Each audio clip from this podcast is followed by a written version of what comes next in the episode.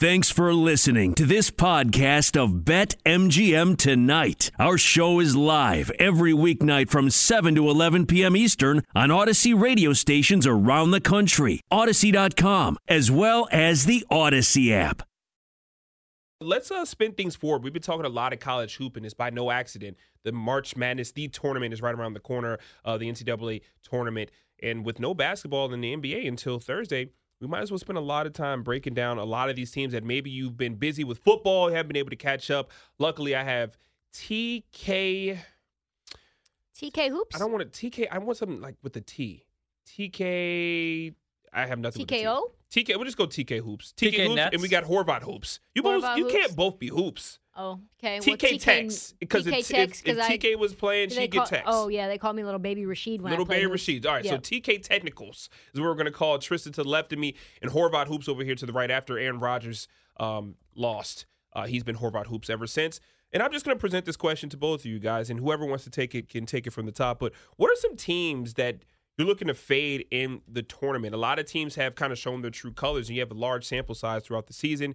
We already talked about this team, like uh, let's say uh, Arkansas has been a streaky team uh, as well this year. Nine straight wins. They have a five game losing streak. Then they come back with another nine straight uh, victory or nine straight winning streak, excuse me. And then you have teams like, uh, let's say Auburn, who they were the number two team in the nation at one point, number one. They've also fallen off. Kofi uh, Cockburn in um, at Illinois. Purdue was crazy at one time. We won some money off of them, lost some money off of them. Any teams that you're just trying to fade, and it doesn't have to be that big of a team either. Maybe some uh, dogs like I'm looking at Marquette too. Marquette's kind of lost my trust here over the last month and some change. So what do you guys? I think for, for me, number one, it's Ohio State. Like I just don't trust Mm. them ever.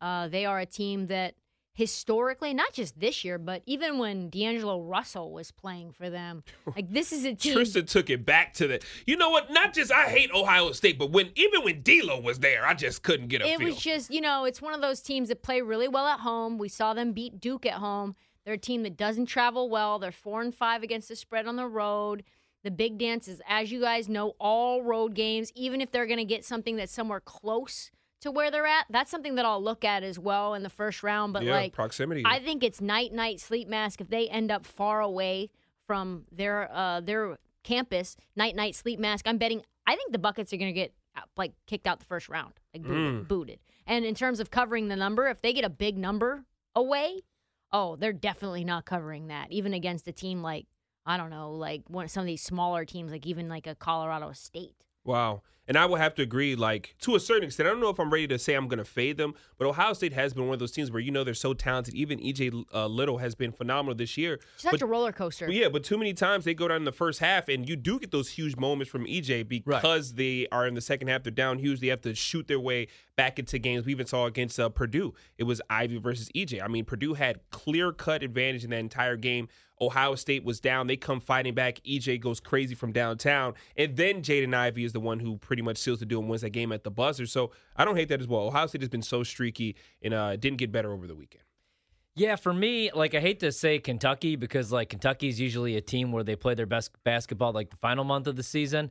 Uh, but Kentucky, like if you look at their quad one games, and again, like you look at the strength of schedule this year, it's 109, or I'm sorry, it's 19th. So they do play a tough schedule, but they're six and five in those quad one games. Uh, so maybe like a team like Kentucky, I'm not as high on as usual in March, so I wouldn't play any futures, and I'm not going to fade them to like not make it out of the first weekend, but I definitely won't be uh, won't be playing them to make the Final Four or anything like that. And then for me, I'm really high on Kansas. I hate to say that because I hate Bill Self, hate Kansas, uh, the only Why? team in college basketball that I can't stand, but they're really damn good. A team that I've actually been really high on. Uh, did bet against them last weekend, but Memphis has been playing really good basketball ever since Emoni Bates on came down with that back injury. Man, he missed five games, and uh, they were playing really good basketball. Um, right now, they're on. Let the me first, ask you this though: if if Memphis gets Emoni Bates back for the tournament, do you fade him? See, I don't know. I'm, I don't know what I'm going to do with them because right now they're projected to be in the first four anyway. So you know, maybe I, I'm definitely not taking them probably to make it out of the first weekend anyway. Regardless, another team that I want nothing to do with in the tournament, and right now I saw that they were projected as a four seed. I am betting them tonight. Little spoiler alert. Alabama as a four seed, I will be uh, picking against Yeah, them in that just thinking 13 that 4 too. matchup, man. They don't play any defense. They're not as good offensively as they were last year. I love Nate Oats. And He's one of my favorite coaches in the country. Yeah, they don't play any defense. Um, all that being said, though, like with them, with Kentucky, like I bring up the strength of schedule, and in the Big Ten too. It's like, yeah, we could say that about Ohio State, but every game is so tough for them. Yeah. Like every road game in the Big Ten is so tough. Even going to Northwestern is so tough. Duke is a two seed. I'm not. I don't know if that I'm betting against Duke. Like you know, they probably make it to the Sweet 16, but I don't think Duke has a deep run. I think they're very overrated. I think that conference is terrible. The ACC is brutal. So I'll be fading them. And we saw how they play defense. Like they let guys slide in on the weak side, and then all of a sudden they have to try to rotate over late, and then it's an easy layup. Like we saw that multiple times. I think they played Baylor and we're just like, what is going on here? Yeah. Yeah, right now they're projected to face Liberty in the West as the two seed. So I don't know. I don't know that Liberty's pulling off the upset, but maybe. But if like, they're like a twenty-something point Well, favorite, maybe like- not. Like, and look at some of these matchups, man. Like, if LSU takes on Iowa, like, that's how crazy, you know, the Big Ten is. Like, they have right now Wisconsin projected as a three seed, taking on USC as a six. They have LSU as a seven, taking on Iowa. Like, what if Duke gets Iowa in an early matchup? I could see Iowa beating same. them. Uh, especially with all that offensive firepower. And then another team that I want nothing to do with in March or the rest of the season is Texas. I'm done with Texas for the rest of the year. Uh, right now, they have them projected as a five seed. So I wouldn't want anything to do with them. Um, Like they're or- not the 16th best team in the country. That's what SI had them at uh, when we talked about this last night. 16th? Texas? Yes. Yeah, I'm not. I, I don't like Texas. I, I'm actually, and for some reason, I find myself on them every game. But I, I won't be uh, picking them to make a deep run. Uh, Providence, I really like Providence, especially as a four seed. If they get a 13, if they get Chattanooga, who they have projected right now, and uh, other than that, that's about it for me. Oh, and then UCLA is a four seed. I don't think they're making a run to the Final Four this year. Yeah, I can't stand UCLA. I'm not gonna lie. Like UCLA is on my radar of a team that when I see them playing, I like they, they move. You know, I don't. I don't typically stay away from many teams. Like if I if I like the team and the, if I like the matchup out, I don't have many teams in my stay away. I think I have the shortest stay away list of all three of us on the show. But when I see UCLA playing, no shot I'm taking UCLA. If anything, I go against that team. Uh, so I like that UCLA play as well. I'm gonna go Illinois. Uh, we talked Yeah. to Ken about this, and if you missed that podcast or that that uh, conversation, just go ahead and check it out uh, wherever you listen to your podcast. Type in Bet MGM tonight because we talked about a lot of these things. But Illinois, they have covered. They've covered once in the last five games. Uh, they lost by 16 to Purdue. They beat Northwestern by seven, but they were favored by 10 and a half. And then you lose to Rutgers by 11, and you were a favorite in that game. Now, I know Rutgers has been playing some pretty inspired basketball, but Illinois just cannot be trusted in my eyes. I know Kofi's excellent, but I th- I think they have too many variables uh, on their team to where it's it shouldn't be only if Kofi is locked in and not in foul trouble, then I trust Illinois. Because for a big They're like s- Kofi, it's it's bound to happen where Yeah. every team coming into that matchup, especially when you have the book on him, you're going to say, okay, if we have anybody that's relatively large, let's go and just attack the head of the snake right here because after that, we're going to be fine. Give him two quick ones and he's head to the bench.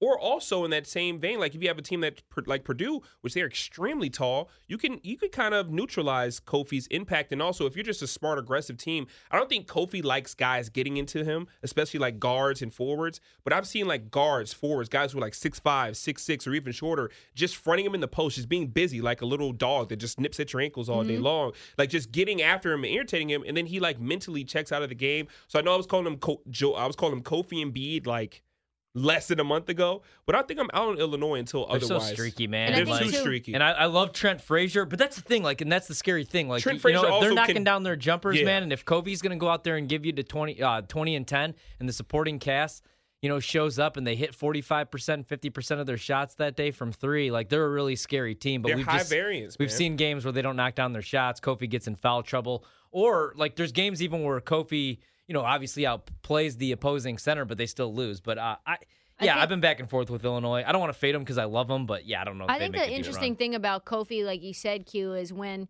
you get all up in his grill, he just makes bad decisions around the rim. Like you see him, like almost the pressure or the irritation or the mental side of the game, he ends up like just really throwing the ball hard to the rim to Yeah. the point where it like you can see it bounce off hard. He's got no touch or feel around Yeah. the rim when they when they get into his body or he gets into foul trouble, he gets into his own head. Same thing happens when when he's like shooting free throws as Yeah. well. You know who I kind of feel that way about is what like I feel like that with Kofi and EJ at, at Yeah. Ohio State.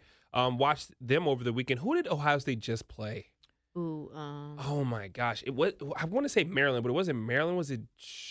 Indiana, they beat last night. Unfortunately, No, well, over the Um, so over the Saturday weekend. or I think it was Saturday they played Iowa. Iowa. They lost to Iowa 75-62. Oh, Iowa stomped them.